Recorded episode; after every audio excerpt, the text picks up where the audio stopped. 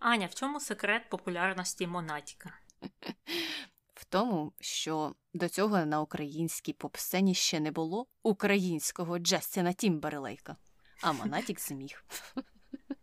А це так, як його називають? Угу, угу. Ким його тільки не називають, і Джастіном Тімберлейком, і Джастіном Бібером. А я все чекала, чекала. Ну, коли дивилася його багаточисленні інтерв'ю, що хтось же його повинен назвати Кан'є або Єй, але ніхто так цього і не зробив. А як на мене, він якраз що не менш протягом останніх його років діяльності намагається косити під цього виконавця. Угу. Ну а більше про Монаїка далі у випуску.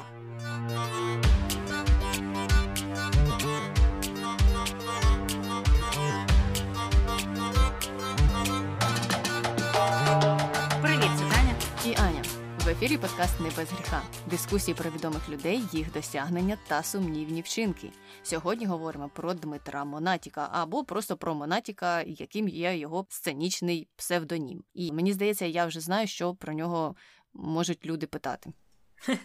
Так, дійсно, запитань було багато, але я обрала, мабуть, е, найпопулярніші. І перше питання: хто по національності Монатік? От багатьох це турбує чомусь. Мабуть, турбує через те, що прізвище таке незвичне, і мені здається, що люди, можливо, і не знали, що це його справжнє прізвище. Але мені здається, що він українець. Наскільки мені відомо, так і є. Народився він точно на території України, про що ми ще сьогодні поговоримо. Наступне питання. Чому Монатік не їздить з концертами до Росії? І це питають російською мовою, і я думаю, що якраз з Росії питають. Сумують за Монатіком і за його піснями. Ну, чому не їздить? Чому не їздить до Росії? Треба запитати у тих, хто почав війну і напав на Україну. Тому і не їздить. Мене взагалі здивувало це питання. Я бачила його про багатьох українських виконавців, е, гуртів, в тому числі Океана Ельзи, які перестали з зрозумілих причин їздити з концертами до Росії. Ну і про них це питають е, у Гуго. А я думаю, ну ви що, дурні чи дурного бачили? Хіба ви на восьмому році війни не зрозуміли, чого ці виконавці не їздять до вашої країни? Ну це ж не треба бути дуже розумним. Але люди продовжують це питати. Ну, бачиш, у тих, хто питає, мабуть, е, інша позиція щодо цього питання, відповідно. Ну тоді вони не знайдуть е, для себе правильної відповіді в будь-якому випадку. Але далі, який зріст у Монатіка це найпопулярніше питання? І на це питання якраз я ставила ставки, тому що мені здається, всі про це питають у всіх інтерв'ю. І Монатік казав, що його зріст 164 сантиметри, і що він здається навіть нижче ніж Джекі Чан. Так, так, ну досить дивно, що він так довго на сцені. І всі його бачили, і всі, мені здається, розуміють, що він не дуже високого зросту, і все одно вони продовжують це питати. Ну, це очевидно, що він невисокого зросту. Яка різниця? Він метр шістдесят чотири або е, метр п'ятдесят вісім. Я не знаю. Ну так і що це змінює? Або це взагалі ж навіть не можна змінити. Ну, якщо угу. комусь так хочеться це зробити, якщо хтось думає, от Монатік би був набагато кращим, якби він був 2 метри і 35 сантиметрів. Ну. Як зріст взагалі впливає на його роботу чи на те, якою людиною він є. Тому мені от з цієї сторони ще не зрозуміло, чого людей це так цікавить. Ну мені подобається в ньому, що він не комплексує з цього питання, і він ніколи не огризається, якщо жартують про його зріст або питають просто для багатьох людей, особливо для чоловіків, це є досить така болюча тема. І у мене були випадки, коли не досить високі чоловіки намагалися запевнити мене, що у мене зріст не метр сімдесят три, а десь от. Е, метр шістдесят чотири, тому що вони вважали себе там е, метр сімдесят п'ять, а я була їх на голову вище. Тобто вони звинувачили мене в тому, що я е, завищую собі зріст, тому що вони ж вони ж набагато вищі. А насправді ні, я їм показувала свої водійські права, де був вказаний мій зріст, і так вони засмучувалися через це. І потім тобі доводилося Таню що, купувати їм морозиво? Чи що? Ну це смішно, коли людина намагається тобі довести, що твій зріст це не твій зріст. Ну, таке. Але гаразд, е, менше з тим, давай рухатися до самої біографії Дмитра Монатіка, ким він є. Це український співак, танцюрист, автор пісень, саунд-продюсер, композитор та учасник і суддя багатьох телевізійних шоу на українському телебаченні, а також йому вручили премію заслуженого артиста України у минулому році, якщо я не помиляюся. А ти знаєш? Що заслужені артисти України отримують на 20% більше пенсії. У них така прибавка. Ну, нормально, нормально, комусь може це допомогти, якщо він протягом своєї кар'єри артиста не заробив достатньо грошей. А ще вони ж, мабуть, мають і право на пільговий проїзд, так? Там в Конституції України або в законі, я не пам'ятаю, в якому саме записано, що вони мають право на численні пільги але не вказується на які. І я намагалася дослідити це питання, але ніхто не знає, тільки вказували на цю надбавку 20% для заслужених і аж 40% для народних. Також там вказували на те, що це звання примірюється до звання доктора. Тобто народний артист це як типу доктор наук, а заслужений артист це типу кандидат наук. І вони, е, коли вони отримали це звання, можуть іти, е, наприклад, е, в університет культури Поплавського і стати там викладачами саме з спеціальності мистецтво. Це звання надає їм це право. Отак, от. Цікаво, цікаво. Мені здавалося, що це право набувається досвідом викладання, наприклад. А виявляється, ні, можеш так погастролювати трохи, а потім піти і викладати до Поплавського. Ну, теж нормальний такий підробіток. А що? Але добре, давай від усіх цих заслуг і нагород переходити до дитинства Дмитра Монатіка. А народився він 1 квітня 1986 року. Дивно ще, як про це його ніхто не питає, і про те саме, що він же ж народився 1 квітня. Ха-ха-ха-ха-ха. Це ж дуже смішно. Але ми про це довго говорити не будемо. Народився він у місті Луцьк, і родина була такою робітничою, можна сказати. Батько працював на авіазаводі і там збирав мотори для літаків, а мати працювала секретаркою у міськвиконкомі. І пізніше вони заснували вже свій власний малий бізнес. Е, ну тобто родина крутилася як могла, мабуть, знаєш, із таких державних посад або із державних підприємств у 90-ті перейшли на малий бізнес. А от дідусі Монатіка мали якраз хист до танців і грали на музичних інструментах. Тобто це йому передалось усе від дідусів та бабусів, можливо. Я знаю, що бабуся його дуже підтримувала, він часто про неї згадує. Я не знаю, на жаль, по чиїй лінії там та бабуся є, але вона з'являється і на шоу разом з ним, і у неї інтерв'ю брали, і він казав, що дійсно у неї саме він там вдома практикувався танцям і попротирав усі килими. практикуючись. Так, мене зацікавило те, що я ніколи не знала, що у Луцьку є авіазавод. І виявляється, що він є, і він працює, і вони там ремонтують авіадвигуни для українських е, літаків, включаючи літаки повітряних сил України. Так що вперед, Луцьк, е, Луцький авіазавод. Вперед завод і вперед ми. Але ми не сильно просунулись вперед, тому що продовжуємо із танцями, якими зацікавився Дмитро у восьмому класі. І це був брейк-данс. Він побачив місцевих танцівників на площі, і таким чином це його зацікавило. Ну я пам'ятаю, це було дуже популярно, що на площі збиралися люди і дивилися на когось, хто танцює брейк-данс, і це відбувалося в усіх містах, мабуть.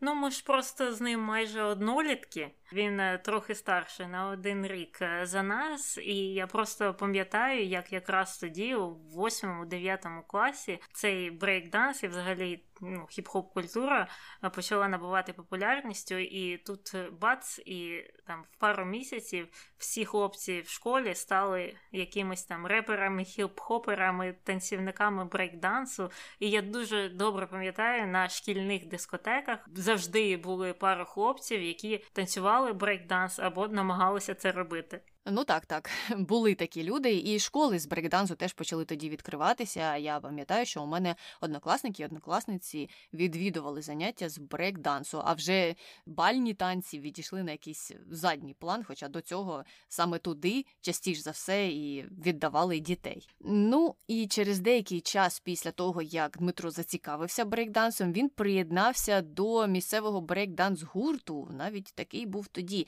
Називався він DBS Crew. І тоді ж він почав носити регулярно головні убори, а саме шапки, тому що вони допомагали виконувати якісь елементи брейкдансу, і зручніше, звичайно, крутитися не просто на голові і лисну собі там стерти, а крутитися на шапці. Мені взагалі ці елементи жахали ще тоді, коли я бачила, як люди це робили, причому ну, на якійсь досить такій дивній підлозі, не спеціальний для цього танцю. Мені завжди за них було страшно і боляче. Але ми рухаємося далі, бо Дмитро вже закінчив школу і після цього вступив у Луцький філіал МАУПу. А МАУП це, здається, міжрегіональна академія управління персоналом.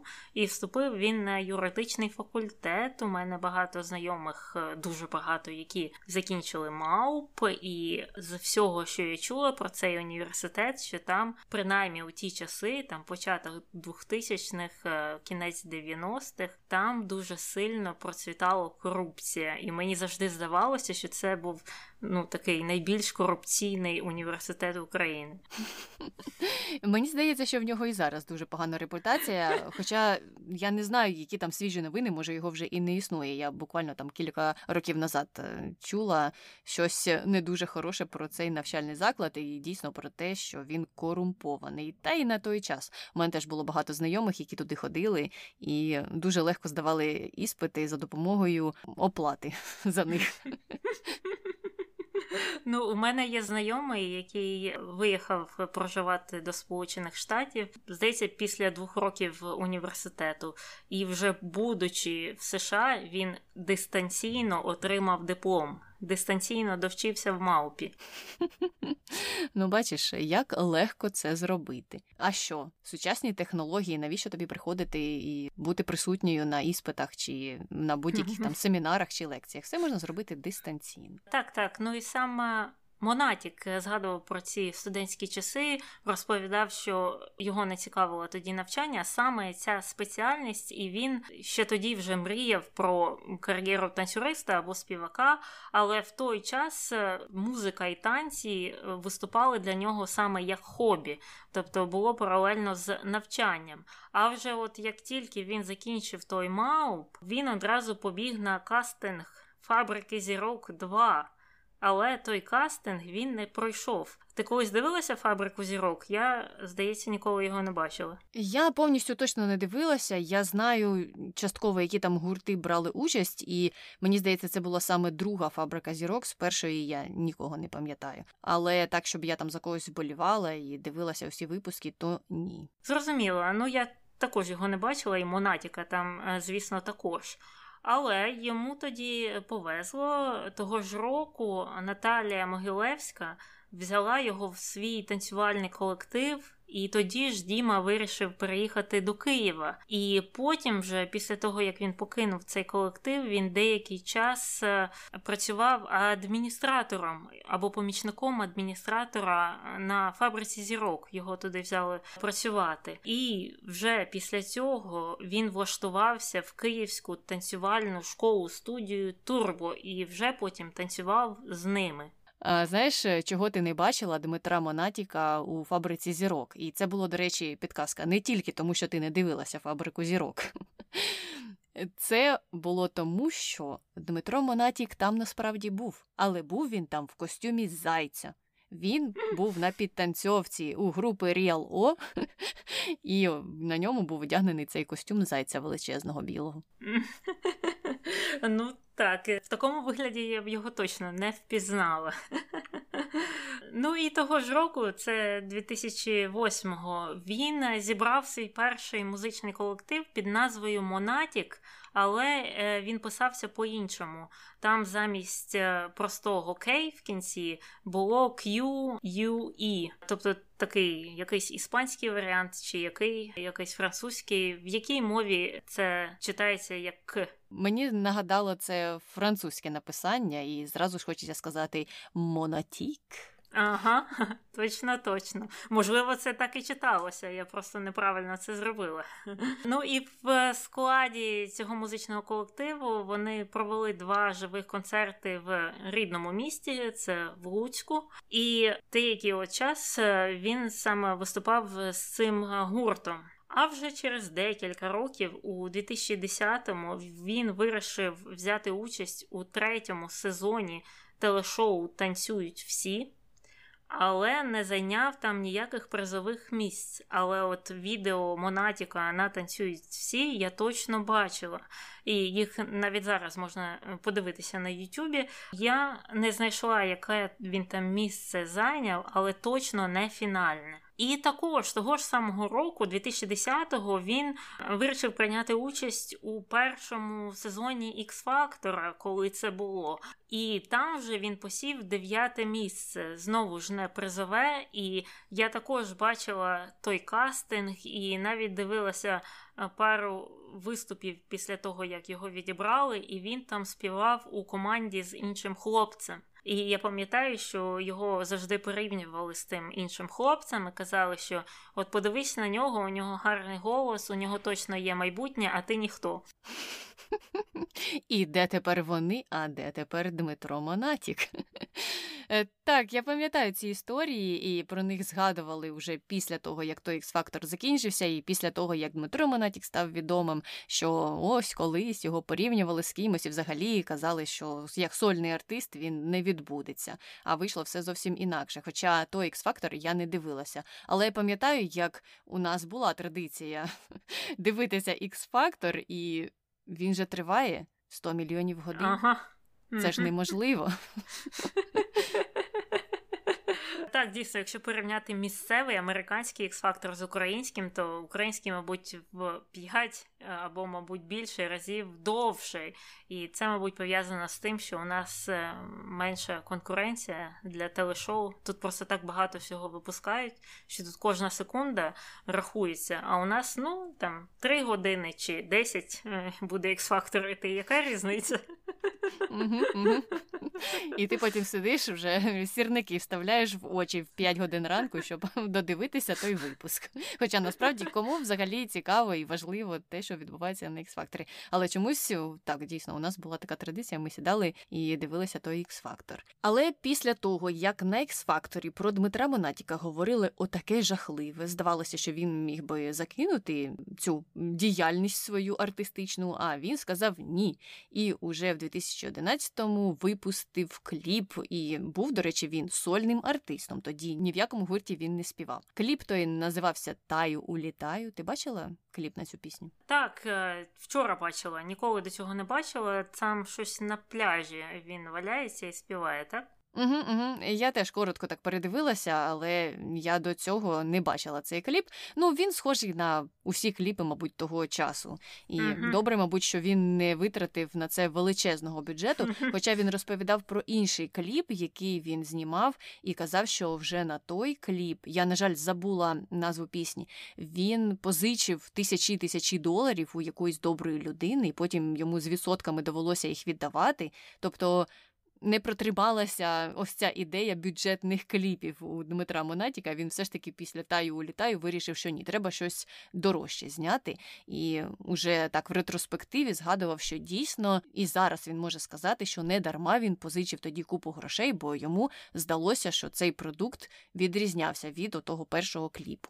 Угу. Ну і хто міг подумати, що вони такі дорогі, ті кліпи? Ну, звісно, я я про це знаю, і більшість людей знає, але подумай, це всього там 3,5 хвилини, але на це витрачаються десятки десятки тисяч е, доларів. Просто дивовижно. Ну, Таня, тобі все, що треба зробити, так це згадати наші дні, коли ми ходили працювати в масовці, і ті реклами, в яких ми знімалися, і ту групу знімальну, яка там була, це дійсно якесь ну дуже масштабне видовище, масштабна подія, і таке враження, що там не те, що тисячі і десятки тисяч, а сотні тисяч, а то й мільйони зав'язані. Угу. Проте там дуже добре годують. Це все, що ми запам'ятали з наших масовочних двох днів. Е, Так, ну і після того, як він випустив свою дебютну пісню, він ще став активно писати пісні і не тільки для себе, а й для інших виконавців. І таким найвизначнішим або найвідомішим прикладом цього є пісня «40 градусів для Світлани Лободи, е, яку написав Монатік для неї і продав їй цю пісню за 500 доларів. А знаєш, що найцікавіше, що він розповідав, що продюсери Лободи ще й торгувалися з ним і казали, давай дешевше, давай там не знаю, за 200 чи за 300. А він кинув слухавку, сказав перед цим, що ні, не буде вам ніяких торгів, кинув слухавку, і потім вони передзвонили і сказали: ну добре, добре, беремо за 500. Боже, який жах. Просто пісні ж вони дорогі. Ну реально. Просто мені здається, написати пісню важче, ніж її заспівати. Це ж треба сидіти, думати, щось видумувати, підбирати якісь слова. І ну, якщо ви не хочете платити 500, то хай е, Свята сідає і пише. Ваш е, Свята не може сісти і написати, тому довелося заплатити. І, до речі, про ціну на пісні ти правильно сказала, і він сам додавав, що його найдорожча пісня коштувала 10 тисяч доларів, але її так і не заспівали ну, на таких якихось там масових заходах, і це не була якась відома особа, яка її купила. Хоча цінник був в рази більший, ніж для Світлани. Тому Світлана має ще подякувати Монатіку, що так дешево їй продав ту пісню. Угу. Я здається, когось чула, що Альона Альона, вона ж також пише пісні для різних виконавців, ну, включаючи себе. Вона також більше ніж за 10 тисяч, здається, продала пісню Тіні Кароль Я вільна. Що це її пісня, і вона її ну так задорого продала, і ну це добре. Пісня мені подобається. І пісня теж стала хітом, тому мені здається, що вона окупилася вже і не раз. Угу, угу. Але повертаємося до самого Монатіка, бо не тільки Світлані Лободі він писав пісні, він творив також е, свої тексти для таких виконавців, як Єва Бушміна, Віка Дайнеко, Квест Пістолс, Анна Сідакова, Гліна Гросу, Діма Білан, Серега і також там деякі інші. Ой, я з цих людей знаю тільки декілька, і з цих декількох е, я, здається, не знаю їх пісень. Ну, ти можеш назвати хоч одну пісню Вікі Дайнеку? Так само, як і Єви Бушміної, так само, як, мабуть, і Серьоги. Ну, що там Серега співав? Про бумір? Це він співав? Е, так, так, це його пісня Чорний бумір і також мільйони мільйони доларів США. Така колись дуже давно була пісня. Оцю я навіть не знаю. І, Тобто, в Серьоги я знаю тільки одну пісню. Сідакову я знаю, але я не знаю жодної з її пісень. Аліну Гросу я знаю і пам'ятаю тільки бджілку. І рушник, рушник. Забула про рушник. До речі, я також. От Єдине, з чим у мене асоціюється Аліна Гросу, це з бджілкою. Я коли дивилася, знову ж таки, повертаючись до його інтерв'ю, ці багаточисельні багаточисельні інтерв'ю, хоча більшість з них були досить нудними, бо він там про мало що говорить, і в багатьох з них інформація повторюється. Але він давав інтерв'ю Анатолію Анатолійовичу. І цей сміх після його імені, ну, це може говорити трохи про наше ставлення до нього як до з інтерв'юера. Але то таке. І Анатолій Анатолійович все не міг зрозуміти, як оце ж він пише пісні для жінок. І у нього була така якась дивна інтерпретація. Так, так.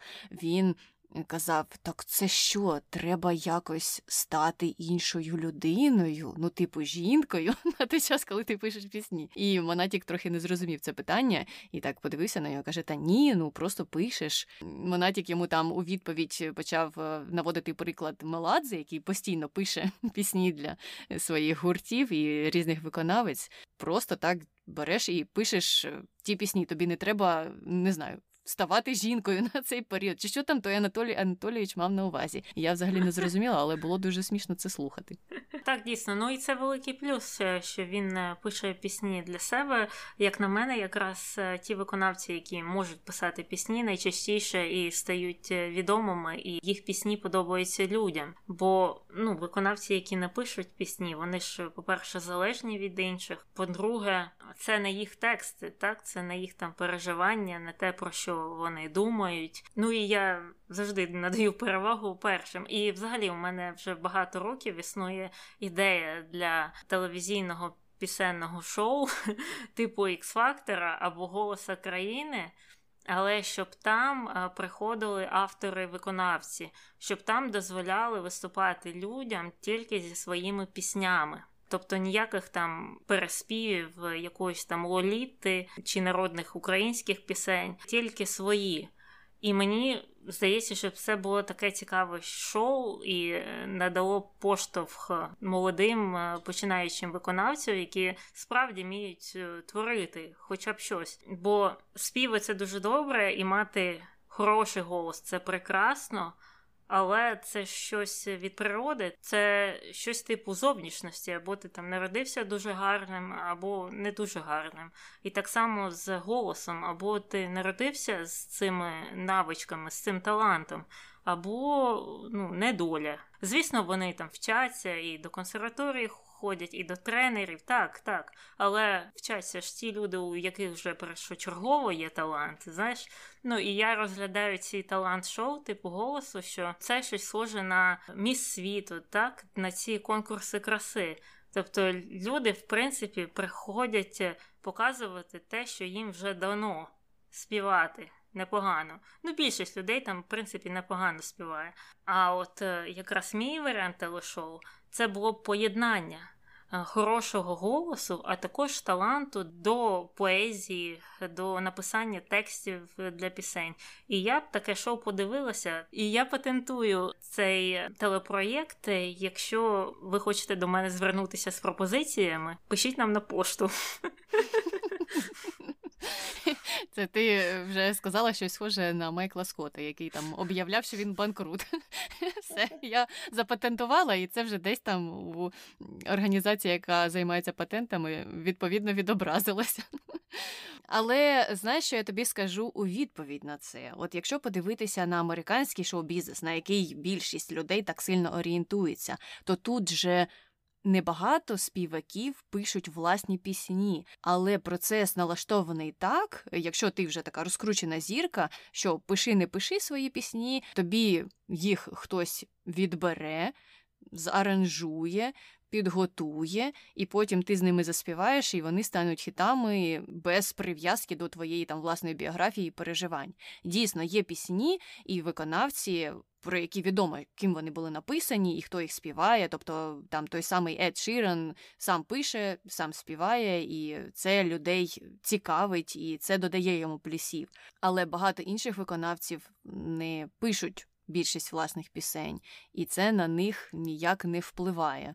Отака трошки цікава інша сторона цього бізнесу. І, до речі, у прив'язці до цього я згадала про одне шоу, яке є в США. Я його не дивилася, я просто чула десь рекламу про те, що людина приходить на співоче шоу, а їй команда пише хіт за там mm-hmm. один епізод. І вони роблять от з неї таку швидко-швидко-швидко зірку. Тобто це щось схоже на твою ідею, але вона іде зовсім з іншого боку, нібито. Ти хочеш, щоб люди самі свої пісні виконували. А от е, в американському варіанті шоу тобі професіонали пишуть пісні, і ти вже готову пісню там виконуєш разом, не знаю, там, можливо, з шоу вони якесь тобі ставлять. Це вже якісь деталі, які мені невідомі. І це схоже на ту систему, яку я описала якраз про американський шоу-бізнес і те, що для цього характерно. І от мені цікаво, як ти до цього ставишся. Ні, ну звісно, інші люди можуть написати хорошу пісню для якихось е, виконавців. Але я також помітила, на прикладі Бейонсі, у неї, якщо зазирнути на список авторів її пісень, так там вже 25 прізвищ. Там реально пише якась ціла команда, ціла компанія людей, які розробляють для неї пісні. І, можливо, в цьому також секрет. Що якщо ти сам не можеш писати пісні, то треба наймати таку цілу команду професіоналів, які напишуть пісню якраз під тебе яка буде тобі саме підходити, і в цьому можливо секрет. Бо мені здається, що в нашому шоу-бізнесі там або сам людина пише для себе, або одна людина пише для іншого, або максимум дві людини є такі ще пісні. А от так, щоб там ціла команда з 15 людей писала пісню для когось, я про таке на нашій естраді не чула. От е, я теж до цього прийшла, що якщо працює величезна команда професіоналів, які беруть до уваги образ зірки, то і не відчувається різниця між тим, чи написала зірка для себе цю пісню сама, чи для неї хтось її написав. Е, ти дійсно можеш думати, о, нічого собі Бейонсе, яку пісню класно написала, а потім заходиш і дивишся, що там взагалі якісь Джон і Пітер і Пол її писали, і ніяка не Бейонсе. Тому, бачиш, прийшли з тобою до одного і того ж висновку. Але повертаємося до Монатіка і до його концертного туру, який називався Сій час. І це був такий гастрольний тур Україною. І якщо не рахувати отой тур рідним містом, пару концертів, то це вже був такий більш повноцінний. Хоча він казав, що на деякі концерти і цього туру приходило буквально там по декілька осіб, і це його, звичайно ж, не могло не засмучувати, хоча і не зупинило, як ми бачимо. І в той же час, е, у 2011 році, він продовжував виступати і з'являтися у кліпах різних більш відомих виконавців як е, танцівник. Він був і у кліпах Потапа і Насті Каменських, в гурта Інфініті, у виконавиці під псевдонімом Інка. Крім того, він виступав хореографом і постановником відеороботи співачки Йолки, яка називається На большому воздушному шарі. Ну, такий підзаробіток. Я навіть знаю цю пісню Йолки. Я не знаю ні гурта Інфініті, ні інки. Знаю Потапа і Настю, але не знаю ту пісню Викрутаси, я її не чула. Я так е, мало що знаю про цих людей взагалі. Ну, я і Йолки навіть не знаю. Тобто жодна з цих пісень мені не відома. Ну, а ти ж знаєш пісню Йолки, там, де вона кудись там з Борисполя літала? Ні. Прованс, а там я вилечу щось з Борисполя, от от і Прованс, там щось таке. Не знаю. Okay. Я до недавніх пір, поки ти мені не сказала, що Йолка з України, і це не знала про неї. Так, вона здається з Закарпаття, і вона колись грала в е, якійсь там закарпатській команді КВК ще тоді, коли воно, знаєш, було в темі. Але знову сьогодні не про Йолку, сьогодні про Дмитра Монатіка. У 2012 році, це 4 роки після того, як він був учасником X-Factor, він туди повернувся але тепер уже в якості запрошеного артиста. І там він е, співав свої пісні, і от так от, знаєш, повний круг пройшов. Або, мабуть, ще це не повний. Але він туди повернувся. І наступного року, 13-го, він презентував трек та відео на пісню Прості, і також випустив перший сольний альбом під назвою Саундтрек сьогоднішнього дня. І у 14-му році він нарешті взяв собі коротке сценічне ім'я Монатік, е, і воно пишеться так, як ми це знаємо сьогодні. А далі, далі було ще краще, і вже те, що, мабуть, більшість із нас знає, тому що у 16-му році він представив кліп на трек Мокрая, і цей трек був зроблений спільно з гуртом Quest Pistols Show. І після цього він почав дуже активно випускати нові хіти, або просто вони стали більш знайомими аудиторії, тому що їй сподобався перший його хіт. І серед наступних його пісень були Улебаєсь, Кружит або Кружит. І ще англомовну версію саме цієї останньої пісні він виконав на Євробаченні у 2017 році, яке відбувалося в Києві. І я пам'ятаю його цей виступ, і я не могла розібрати жодного слова. Ну там дійсно такий трохи складний набір слів вони дібрали. Хоча Монатік потім розповідав, що переклад писався буквально за одну ніч. ну воно й видно. Так, ну мені е, завжди в таких випадках здається, що тут справа, мабуть, е, не зовсім в перекладі, а часто в вимові. Тому що ну це можливо мій досвід, але нас в школі вчили певному акценту, які наші вчительки вважали за справжній там американський або англійський акцент. Вчительки, які в житті не були ні в США, ні в Англії, і в їх уявленні хороший акцент, е, такий справжній, це коли ти жуєш слова. Тобто в їх уяві, чим більше ти жуєш англійські слова, тим ближче ти до оригіналу. Хоча насправді це так не працює.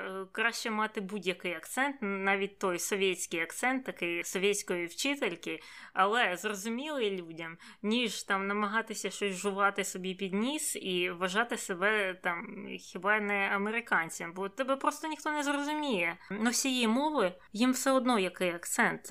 Вони його чують одразу. Чи ти жуєш, чи ти говориш по-совєтськи, чи ти там з Франції. Для них це все акцент, і нема кращого. Важливо тільки те, щоб вони тебе могли зрозуміти. Але в уяві наших вчителів чомусь це йшло в іншу сторону. І я це спостерігаю за багатьма нашими виконавцями, що їх також. Ну, типу, вчать жувати. Якщо ти будеш так співати, то ти будеш звучати, як там, наче Кобзон заспівав пісню англійською мовою. А от якщо ти будеш жувати, ти будеш таким модним і сучасним. І щодо акценту, хочеться зробити таку ремарку і дійсно відмітити те, що ти сказала, що носії чують акцент, але для тих, хто боїться спілкуватися і вважає, що Боже, якщо я буду говорити з акцентом, то це ж буде страх і позор, і мені треба терміново піти на курси з покращення мого акценту і віддати там тисячу мільйонів доларів за це, і потім я тільки стану говорити ідеально. Я хочу відповісти, що розслабтеся і просто говоріть. Носіям мови насправді буде чутно, якщо ви пройдете мільйон курсів з набуття нібито місцевого акценту, і будете самі вважати для себе в голові, що дійсно у мене тепер американський акцент чи там британський акцент. Зустрінеться носій мови, який скаже: Хм, звідки ти? Я знаю, що ти не звідси. І потім для людини, яка дійсно витратила купу часу на вдосконалення цієї навички, це може стати ну такою бідою, тому що, о Боже, знову треба кудись іти і щось вчити. Е, я б тут порадила просто розмовляти і не думати ні про який акцент. Зараз е, у нас глобалізація і усі люди є людьми світу, і чим більше мов ти знаєш, тим краще. А те, що в тебе є акцент чи його немає, це вже така справа. Якщо ти розумієш людей і тебе люди розуміють, то це найголовніше. Так, ну і цікаво, що це саме у нас е, часто спостерігається така, ну, в лапках якась проблема з цього робиться. Мабуть, знову ж це починається на рівні школи, що люди через це дуже переживають і Е, дійсно, як ти казала, ходять, щось там поліпшують, потім себе хвалять, кажуть, та я вже я знаю так англійську мову. Мені навіть всі американці казали, що у тебе навіть не чутно акценту. Мені взагалі так часто смішно це чути, бо американці це кажуть майже всім, починаючи з людей з совєтським акцентом, закінчуючи людьми, у яких дійсно дуже хороша англійська мова, бо це американці, і у них взагалі досить хороше ставлення до людей. Ну, в середньому, які знають хоч якусь е, іноземну мову, бо більшість американців, ну вони, хоча і вчать там іспанську частіше за все в школі, але вони не можуть вільно нею розмовляти. І тому вони до кожної людини, яка знає там англійську мову, кажуть, Боже, а де ж ти так вчилася? Ти так добре говориш, в тебе майже немає акценту. Хоча це завжди ну така брехня, біла брехня. Вони це говорять для підтримки людини через таке трохи захоплення іншими людьми, які вивчили якусь іноземну мову. Але це ніколи не означає, що у людини немає акценту, бо вони це чують і вони це доводять тим дійсно, що вони питають: а звідки ти? А ти я чую там з Східної Європи, або ще щось, або часто ще з Німеччиною плутають чомусь. І ну, в принципі, тут дійсно я не бачу взагалі ніякої проблеми, і це треба якось е, пояснити викладачам в школі, щоб вони не марнували стільки багато часу на вимову. Бо я пам'ятаю, у мене була англійська спеціалізована школа, там хіба не 30% всього часу витрачалося на те, як ти там вимовляєш зі чи зе. І це там була якась дуже е, важлива, е, важливий момент. І якщо ти якось не так, а так вимовляєш, тобі ще знижували бали, я пам'ятаю. Да яка різниця? І це ж лякає людей. Отак, от за кожне слово ця вчителька хапається, і потім через це випускаються люди, які просто бояться говорити іноземною мовою, хоча у них є якийсь там мовний запас і щось інше. Все, що вони роблять, залякують людей. Їм краще сказати, говоріть як можете. З таким акцентом, зі, зе, як завгодно, тільки щоб ви зрозуміли. І у нас би одразу підвищилася кількість е, знавців англійської мови в країні, гарантую. Так, і це веде дійсно до того, що люди, якщо вони у себе в голові не вирішать, що вони знають англійську мову на якомусь там хорошому рівні не заговорять. Хоча насправді вони могли б нею говорити задовго до того, як вони в своїй же знову голові прийдуть до того рівня. Тому так, усім порада, якщо ви там. Вважаєте, що ще не прийшли до того рівня, насправді ви там вже давно є. Просто беріть, говоріть, і іноземці дійсно це оцінять. Вони завжди поважають і надихаються тими, хто знає більше ніж одну мову. Для них це ну прям такий зразу level 80 людини. Ну, а ми на цьому моменті знову ж повернемося до Дмитра Монатіка. І того ж року, коли було Євробачення у нас в Україні, він заспівав ту пісню Spinning. Того ж року він став е, зірковим тренером у голосі діти, що на 1 плюс 1. І наступного року він ще пішов працювати з суддею танці зірками. Але паралельно він е, працював над своєю творчістю і випустив кліп і трек е, під назвою Увлі Уфт. І я знаю, що ти знаєш, що це означає, бо я не пам'ятаю. Зате ти була впевнена, що я знаю. Але так, дійсно, я знаю. Це упалі в любов і ударились в танці. І я пам'ятаю, що колись я цю пісню так частенько слухала, вона в мене була в одному з плейлистів. Угу, угу. Я завжди забуваю, що вона означає, але я точно її чула, але погано запам'ятала слова. І вже в 18-му році він нарешті став вперше кращим виконавцем року на премії Юна, і після цього вирішив випустити пісню Тепер давай танцуй. Ти її знаєш? Що смущає тебе? По-моєму, це ця пісня. Можливо, можливо. Ну а е, після цього одразу він вирішив відправитися в тур по Америці і Канаді, і з туром він там представляв концертну програму Vitamin D. І у нього також є одноіменна пісня. І до речі, до речі, ти знаєш, що він е, приїжджає до США і, мабуть, до Канади також е, цієї зими після Нового року. Мені інстаграм рекламу про це напарює вже кілька місяців. Саме через те це запропонувала записати випуск саме про Монатіка. Е, ні, я його запропонувала насправді з інших причин, з більш таких логістичних, бо я знала, що, наприклад, випуск про Монатіка не порівняти за тривалістю з випуском про того ж Едісона, скажімо так, і за об'ємом підготовки. А у нас на сьогодні така невеличка вставка, невеличкий спойлер, запланований запис іще одного випуску нашого іншого подкасту не без гріха Лясоточ, який доступний нашим меценатам на Патреоні. Так. І після того, як він повернувся з Північної Америки додому, він е, записав дуетом пісню з е, Надією Дорофєєвою, і ця пісня називалася Глибоко. Я її знаю. Знаєш, це дивно, але мені здається, я навіть бачила кліп. Це там, де все рожеве таке. Це там, де вони на морі і в якихось цікавих таких будівлях. Ага, Ось що я запам'ятала ага. з цього кліпу. Оце мені здається і сподобалося. Оці цікаві будівлі. Я не знаю, де вони їх знайшли. Цікавий, цікавий кліп, насправді. Але не музикою одною. У 18-му році Монатік знявся в епізодичній ролі в українській комедії Скажене весілля, а потім наступного року ще й знявся у продовженні цього фільму Скажене весілля 2. І мені здається, я навіть пам'ятаю, кого він там грав, і це був типу пастора, так? Угу, угу. По-моєму, він. Я не дивилася другу частину, по-моєму, я дивилася тільки першу. Так, і він там священик, здається, і це він там разом з Олегом Винником ходив. По-моєму, з Потапом. А, точно, точно. Олег Винник він просто поряд проїжджав там. Пробігав.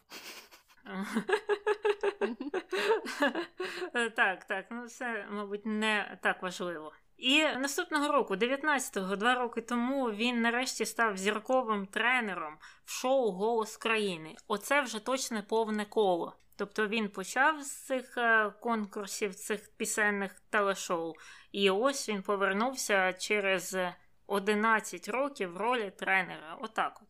Хм, Але він повернувся в ролі тренера не X Factor, а голос України. І мені цікаво, це було зроблено спеціально, і чи його взагалі запрошували на X Factor, чи ні. Я взагалі не знаю, але мені здається, що голос наразі є престижніше, ніж X Factor. Я, до речі, не впевнена, чи X Factor ще йде. Мені здається, що його все вже його прикрили, і зараз є тільки голос, але я можу помилятися. Ну мені теж здавалося завжди, що голос країни більш популярний ніж X-Factor. Щонайменш через те, що в голосі країни вже на ранніх стадіях, на ранніх якихось сезонах почали не пускати людей, які ну просто хотіли прийти, отримати свої 15 секунд слави і зробити там щось таке дурне або те, що не зовсім вкладається у формат цього шоу. Вони просто показували дійсно тих е, співаків, у яких були якісь вміння в той час, як коли ти дивишся X-Factor, ну або коли ми дивилися його колись, то там же із шести годин одного випуску чотири години, мабуть, були присвячені тим, хто просто йшов, йшов повз кастинг і вирішив: О, я зараз щось заспіваю. І усі були змушені слухати цей спів е, без підготовки, без е, ніякої серйозної цілі. І дійсно, мені здається, це те, що створювало погану репутацію цьому шоу. Ну, це як е, для кого? Ти пам'ятаєш ту пісню Опа-Опа, яка жіночка прийшла там співати якусь дурну пісню, а потім е, чоловік е, з гурту Агонь, наскільки я пам'ятаю, він же її запросив і навіть зняв її у своєму кліпі, і вони ну, взяли фактично її пісню. Я не пам'ятаю там повний текст, але точно там є Опа-Опа. Я пам'ятаю, пам'ятаю цю пісню і пам'ятаю, що вони зняли кліп. Дійсно, їй вдалося, але 1589 іншим людям ні. І це була втрата часу всіх. Так. Ну і також в тому ж 2019 році. Монатік випустив новий альбом під назвою It Rhythm, і до нього війшло 20 нових треків. І за цією програмою та своїми іншими піснями е, того ж року він зібрав весь Олімпійський стадіон у Києві для свого концерту. І це був його такий перший дуже великий концерт. А у 2020 році він випустив кліп на пісню Сильно і також зняв мюзикл Ритм. І цей мюзикл Ритм він дійсно виглядає як, начебто, такий телевізійний мюзикл. І там були українські виконавці, всі мені здається. І я його повністю не бачила, але такі відривки вони були принаймні цікаво зняті. Пісні не всі мені, м'яко кажучи, там сподобалися. Там була Альона Альона, її пісня мені сподобалася, і хто ще. Але в принципі такий проєкт цікавий. Ти його бачила?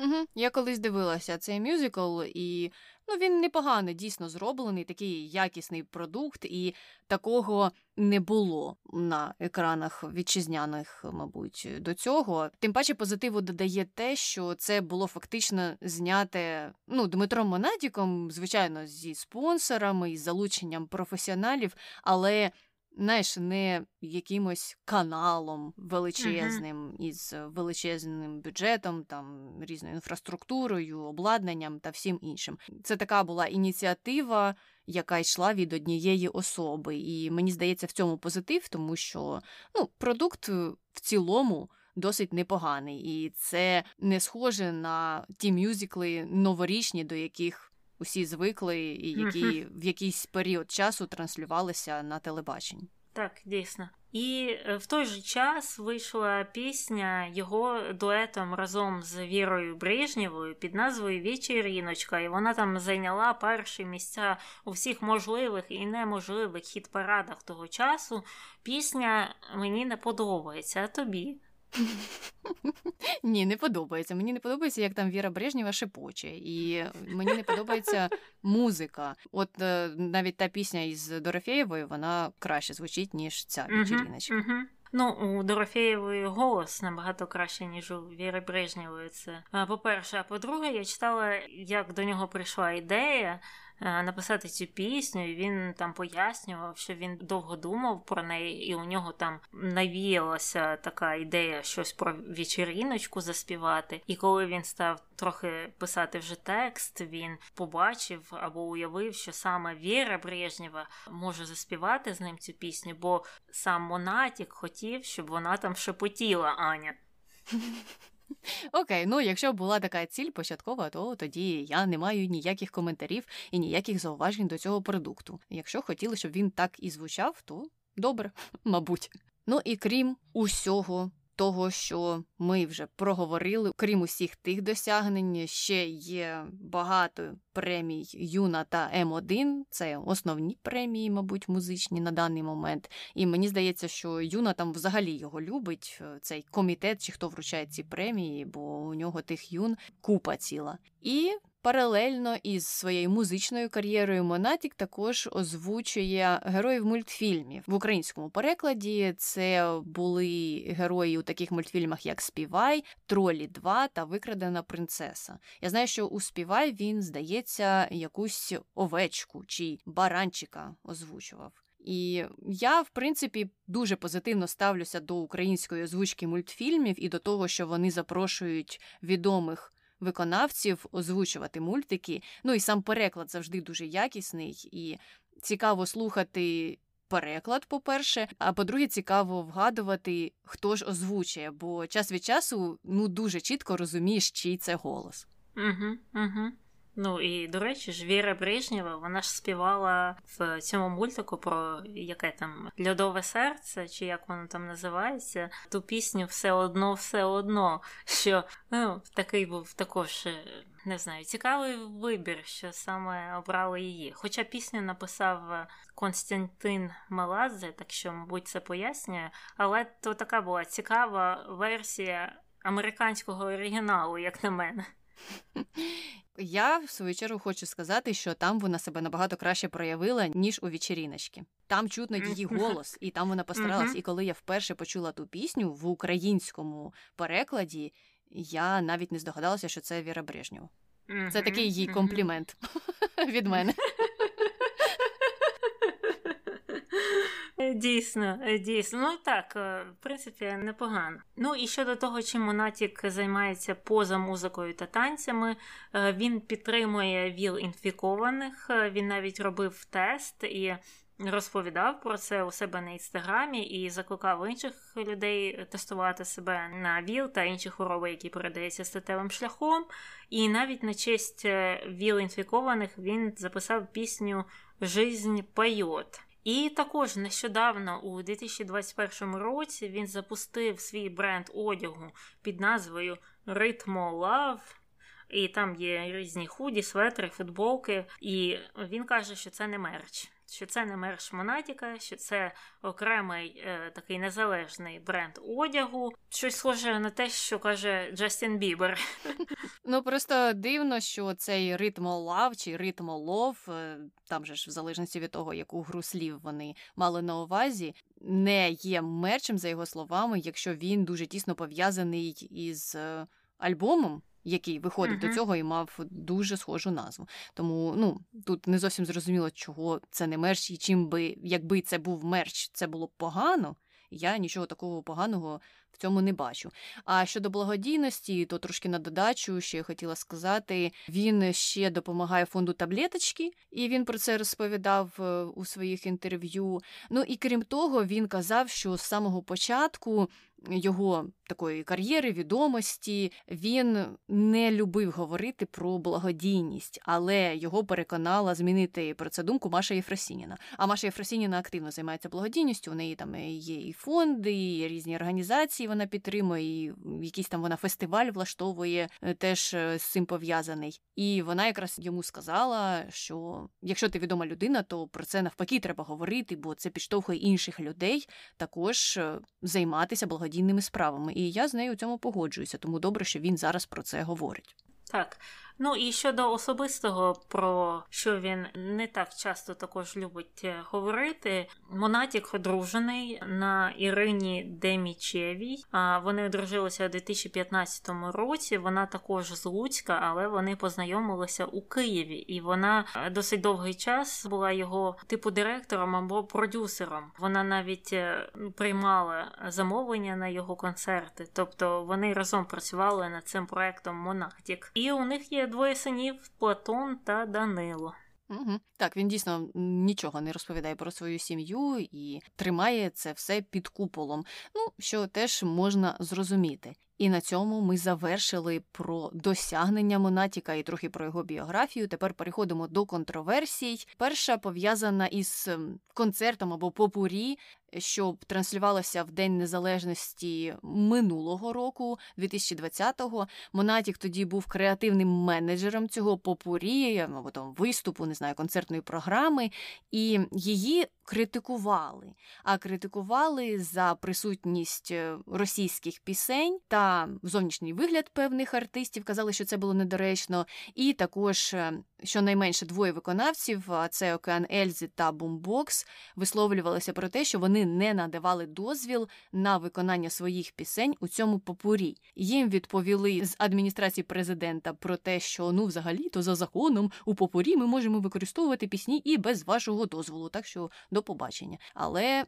Тим не менш, виконавці були незадоволені. Така критика звучала стосовно цього продукту, створеного Монатіком. Так, так і були схвальні відгуки. Я бачила, багатьом людям сподобалося. Воно знову ж в той же час було багато критики. Мені здається, що в плані шоу і в плані там організації це, мабуть, було зроблено дуже добре і якісно. І він розповідав, як було там важко заміксувати ці пісні, щоб воно так плавно переходило одна з одної, і це все так гарно в кінці кінці вийшло. А я, от з іншої сторони, думаю, навіть не так про російськомовні пісні, як про те, як дійсно були вдягнені. Здається, Оля Полякова та Наталія Могилевська. Вони ну в якісь такі напівроздягнені напроти тієї церкви на День Незалежності. Воно трохи не в тему було. Так що я згодна з цією частиною критики. Угу. Я із тих пісень, які мені не сподобалися, пам'ятаю тільки київляночку. Ця пісня мені взагалі дуже не подобається, тому у мене таке персональне негативне ставлення до неї і до виконавця тієї пісні оригінального. І ось це, що я запам'ятала, ну з негативного про той виступ. Загалом так я погоджуюся, що він був якісно зроблений і теж такий новий якийсь продукт, нетрадиційна телевізійна трансляція з промовами і людьми в піджаках, цими головами, бюстами в піджаках. З цього боку. З позитивного це щось не схоже на те, що було до того. З іншого боку, Потап, Настя, їх пісні теж там були, мені здається. Ну, так, вони входять до антології української пісні, але критики вважали, що були більш цінні приклади української пісні, які туди mm могли б війти. Так, мені також е, так е, видалося. Але слухай, цьогорічне е, святкування Дня Незалежності мені сподобалося набагато більше, ніж тогорічне. Ну, цей парад і ота от інсталяція так з дівчинкою історична. Мені здається, вона була навіть краща, ніж той попурі Монатіка. Так, я погоджуюся, мені теж дуже сподобалася ця інсталяція, і потім я ще так е, заради цікавості подивилася концерт, і він уже був е, теж зроблений набагато якісніше, ніж е, та робота. Але якщо ми говоримо про те, що з чогось треба починати, то, мабуть, тут більше плюсів, ніж мінусів. Так, дійсно, завжди хочеться зразу ж почати щось дуже ідеального. Ну і до нього ми йдемо. І зміни з 2020 до 2021 це показують. Ми вже відмітили для себе те, що набагато кращим став і парад, і та офіційна частина, і інсталяція, і концерт. Тому наступного року може ще краще буде. Маємо надію, і можемо тут переходити до іншої контроверсії, яка пов'язана з Монатіком. Мабуть, найтака найпопулярніша це його зв'язки з Росією. Першим таким пунктом було те, що у 17-му році у Монатіка був запланований концерт в Москві, але потім той концерт відмінили. І повідомлялося широко в пресі, і навіть Гордон про це писав у себе там на бульварі, чи як воно там називається, що, начебто, СБУ заборонила виїжджати Монатіку в Росію. СБУ в свою чергу спростувала цю інформацію і сказала, що у нас немає права просто так не випускати людей з країни. Це є вільна країна. Єдина причина, коли людина не може виїхати з країни, це якщо йде якась судова справа і є якась там підписка про невиїзд, і це все. Ну і потім виявилося, що це був якийсь російський фейк, що це був вкид з їхньої сторони, і воно так роздулося, що воно потрапило навіть в наші інформаційні джерела. Але от що мені не сподобалося, я читала одне інтерв'ю Монатіка, і не пам'ятаю в якій газеті, але нещодавно. І там його питали якраз про цей інцидент. І вони саме так сформували своє питання: типу, що у вас зірвався концерт через те, що СБУ вам заборонили виїжджати з України. А він просто відповів, що він хоче це коментувати. Ну тобто, якщо ти не знаєш повної справи і взагалі не в темі, то ти зовсім по-іншому це або по-різному можеш прочитати. Деякі люди прочитають це, типу, просто він не хоче коментувати. Інші прочитають це як, типу, він не хоче розлючити СБУ, бо СБУ воно таке жахливе, воно не випускає нікого. І тут взагалі якийсь там авторитарний режим і терор СБУ. Хоча історія була зовсім іншою, і мені не зрозуміло, чому він не розвіяв ці міфи.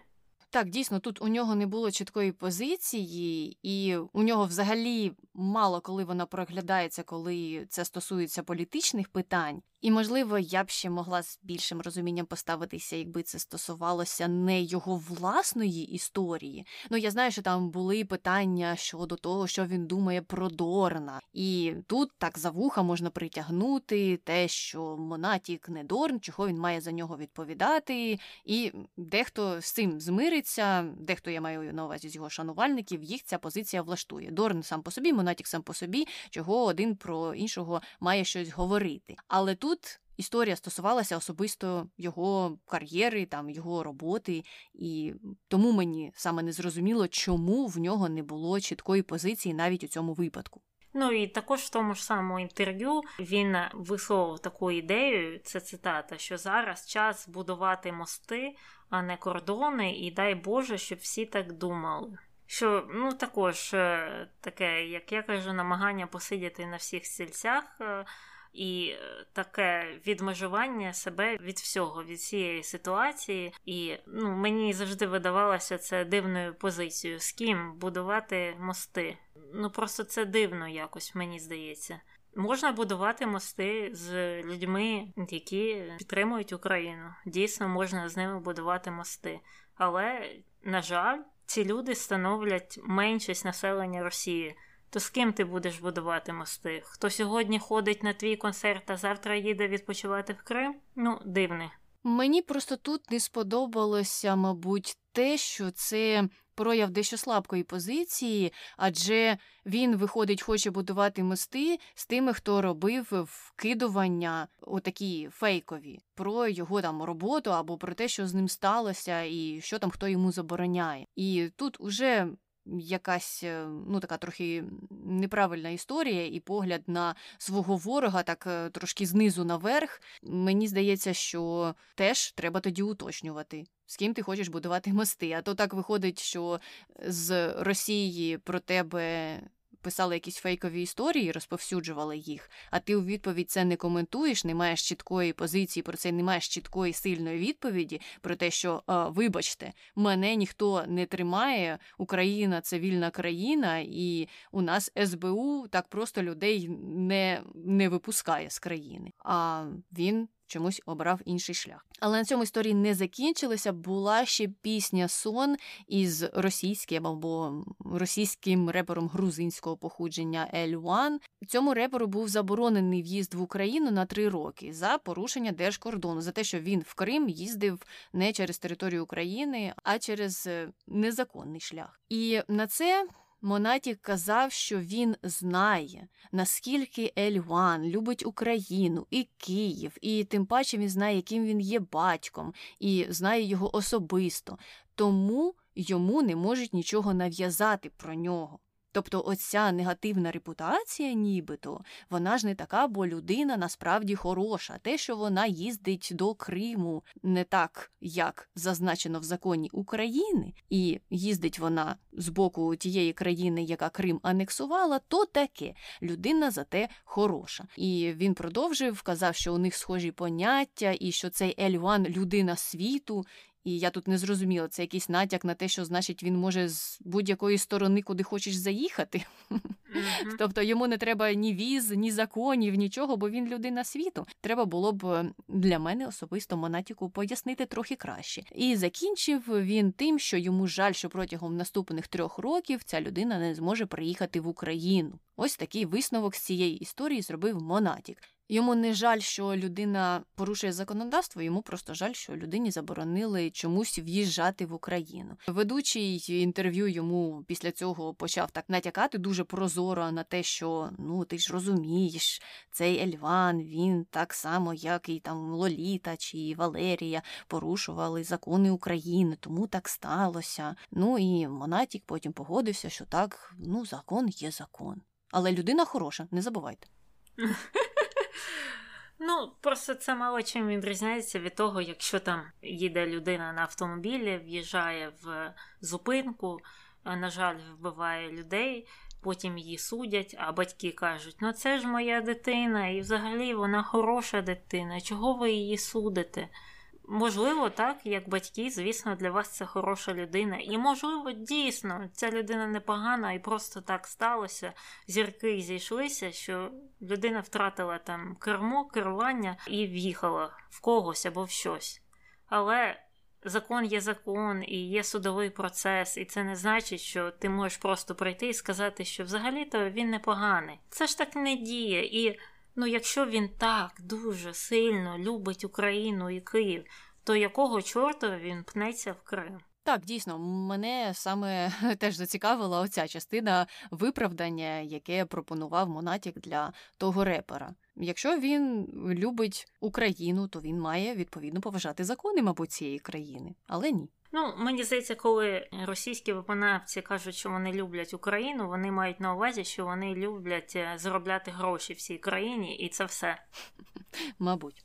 Ну і таким також напівконтроверсійним моментом було те, що у 2018 році Монатік давав концерт для його російських шанувальників. І чому це було саме для них? Бо це рекламувалося на Росію на сайті Яндексу, саме для них напрямлено. Але сам цей концерт він проходив не в Росії а в Білорусі в прикордонному містечку з Росією в Вітебській області, і туди з'їхалися росіяни, щоб послухати його на концерті. Тобто, це такий.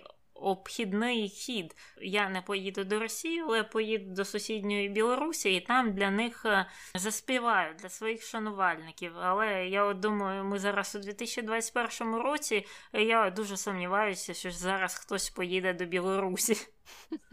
Все, і цю лавочку прикрили. Ну і ще на додачу до того він знімався в рекламі російського оператора Мегафон разом з Дорофєєвою. Так, так що є дуже багато якихось е, дивних е, зв'язків е, з Росією і не чіткої позиції щодо українського питання, що ну мене засмучує в таких людях, які в принципі є талановитими. Люди працюють працьовитими, тобто все добре. Але я знову ж я не люблю людей, які хочуть посидіти на двох стільцях. От для мене б він був набагато кращим, от чесно, якщо б він був фанатом Путіна. Він сказав: Я люблю Росію, я там хочу виступати, це моє право, я туди поїду і все, я вам нічого не винен. Така позиція мені набагато більш зрозуміла, і я її швидше прийму, ніж позиція двох стільців. Оце я найбільше ненавиджу. От просто мене це намагання розірватися на дві частини, воно мені нагадує про лібералів російських, які і там, і тут, і там, і тут, і тут хочуть, і там хочуть, а там те кажуть, а тут те кажуть. Я таке не люблю. Мені важливо, щоб була одна позиція, хоча б якась. Навіть не так важливо за яку сторону, чесно кажучи. Ну так, просто якщо людина чітко виголошує свою позицію, то ти вже знаєш, як на це реагувати, і знаєш, чи будеш ти з нею там будувати далі стосунки, чи ні. А якщо щось все таке мутненьке, то відповідно це може тебе в певний момент і здивувати. Ти думала, що людина одна, а виявляється, що вона зовсім інша, в неї якісь є неочікувані для тебе погляди, і це збиває з пантелику. А якщо Монатік би сказав, що так, все до побачення, я їду з гастролями в Росію, то всі б зробили свої висновки. Хоча мені здається, що він не хоче туди їхати, там немає у нього таких планів по захопленню російської аудиторії. Але в той же час він от будує такий образ людини миру, людини поза політикою. Коли це зробити ну дуже важко, і дуже важко відхреститися від усіх питань, тим паче, якщо вони пов'язані з твоєю власною діяльністю і сказати, що я про це нічого не знаю, нічого не чув, і в мене позиції немає. Ну то тоді в певний час йому, мабуть, доведеться стикнутися з тим, що деякі люди перестануть його серйозно сприймати, бо він не може нічого сказати про важливі суспільні питання. Угу. Ну і на цьому моменті ми перейшли до конспірології, які стосуються того ж самого. Монатіка багато критикують за те, що він, начебто, регулярно гастролює в Росії. І навіть я читала, там було якесь намагання зірвати його концерт у Львові саме з цієї причини. Але я, чесно кажучи, не знайшла підтверджень, що він дійсно там гастролює. Ну, принаймні на великій сцені. Бо зараз у всіх є телефони, і якщо будь-який концерт проходить, люди це знімають, потім викладають в YouTube. І якщо б це дійсно було, воно б випливало завжди. Цього немає. Цих роликів не існує на Ютубі, ну принаймні за останні там скільки сім років, так і єдине, може, куди він їздить, це на якісь корпоративи та приватні вечірки, де у них часто якраз бувають правила, що нічого не можна знімати. Це я не виключаю, але знову ж це конспірологія, і ну я принаймні підтверджень цьому не знайшла. Так, я теж е, не бачила ніяких відео або інших доказів щодо цієї конспірологічної теорії, і тому тут ми можемо завершувати з Монатіком і переходити до коментарів про мати Терезу. Коментар перший. Як вас послухати, то не знайдеться в світі жодної хорошої людини. Так а що, а так і є. А що не так? Всі люди, вони ж різнобічні, трохи хороші, трохи погані, а в середньому середні. Ну, а я взагалі на це дивлюся так трохи з більш оптимістичної сторони. Більшість людей хороші. Просто, можливо, не знайдеться жодної ідеальної людини, а є велика різниця між хорошою і ідеальною людиною. І мені здається, хорошою бути набагато краще, ніж е, якимось там недосяжним ідеалом, або щонайменш будувати себе цей недосяжний ідеал, мати Тереза підмигування, підмигування. Коментар другий. Промахнулися трохи з канонізацією. Потрібно було більше досліджень провести. Шестірка матері Терезі стежила більше за своїм іміджем, ніж за допомогою людям. Так, мені здається, вона була дуже вправним маркетологом. Вона дійсно знала, е, як так зробити, щоб привернути увагу до себе, щоб е, ну, зібрати більше грошей, що, звісно, ну, хороший хід. Так, якщо ти займаєшся благочинністю, ти маєш працювати на публіку і її активізувати для того, щоб вони давали більше грошей на твою справу. Цьому проблем немає. Більше проблем з тим, що гроші не йшли на ту справу. Або, можливо, у неї був якийсь план щодо того, як витратити ті гроші. А вона просто його не розповіла перед смертю своїм наступницям. І ми тепер ніколи не дізнаємося про той мега-мега план. Але давай переходити до хрінометру, і ти, Таня, нам скажеш, що ставиш матері Терезі. Я, мабуть, їй поставлю десь 4 якраз за ці грошові проблеми. За те, що гроші не надходили до людей, на яких якраз люди, які жертвували ці гроші, направляли їх. Вони якось зникли, випарилися десь. І страшно було читати про умови, які були у цих клініках, і про те, що багато людей там помирало від хвороб. Або поранень, які можливо було легко вилікувати в середній лікарні. І я думаю, ну з однієї сторони, хоч якимось людям, так вона допомогла. Тобто не можна сказати, що з цього вихлоп був нульовий. Це неправда. А от з іншої сторони, я думаю, якщо б якась людина взялася, наприклад, допомагати котикам і збирала на це гроші. І є дійсно люди давали гроші для того, щоб вона допомагала цим тваринкам. А людина замість того, щоб нести цих котів там стерилізувати до ветеринарів, намагалася це робити вдома брудним ножем, хоча мала гроші на ветеринара. Погодься, що це якась дивна ситуація. Ну, звичайно, коли в приклад ставляться котики, все здається набагато зрозумілішим. Так, я погоджуюся, що дивна ситуація. Можливо, їй треба було точніше прописувати цілі свої, адже мені здається, що критика йшла найбільше якраз через те, що люди нібито думали, що її організації займаються трохи іншими речима, і багато питань у критиків якраз щодо того, чого вона не боролася, наприклад, з бідністю. А мати Тереза, виявляється, і не планувала це робити. Вона просто планувала допомогти людям мирно померти і зробити це в любові, і як янголи, чи як вона там казала. Тобто в її цілях не було такого. І вона, відповідно, якби це краще прописувала, якби краще це описувала, глобальній спільноті, то, можливо б, ті, хто давав їй гроші, і подумали, чи готові вони це робити. Я не кажу, що вся вона лежить на них. Звичайно, матері Терезі треба було краще працювати над, можливо, описом місій своїх організацій. І якщо в неї вже були ті гроші, ті мільйони на рахунках, то звичайно не тримати їх там, а направляти на якісь інші програми. Ну, якщо ти вважаєш, що тобі вже грошей достатньо. Ну добре, хай не лежать. Гроші повинні працювати завжди. Коли вони лежать, вони знецінюються. А мати Тереза вважала, що ні, хай краще полежать. Ну от і не допомогла більшій кількості людей в кінці кінців. І за це я теж ставлю їй четвірку, і я погоджуюся з тобою, що не зовсім ідеальний образ вона насправді мала.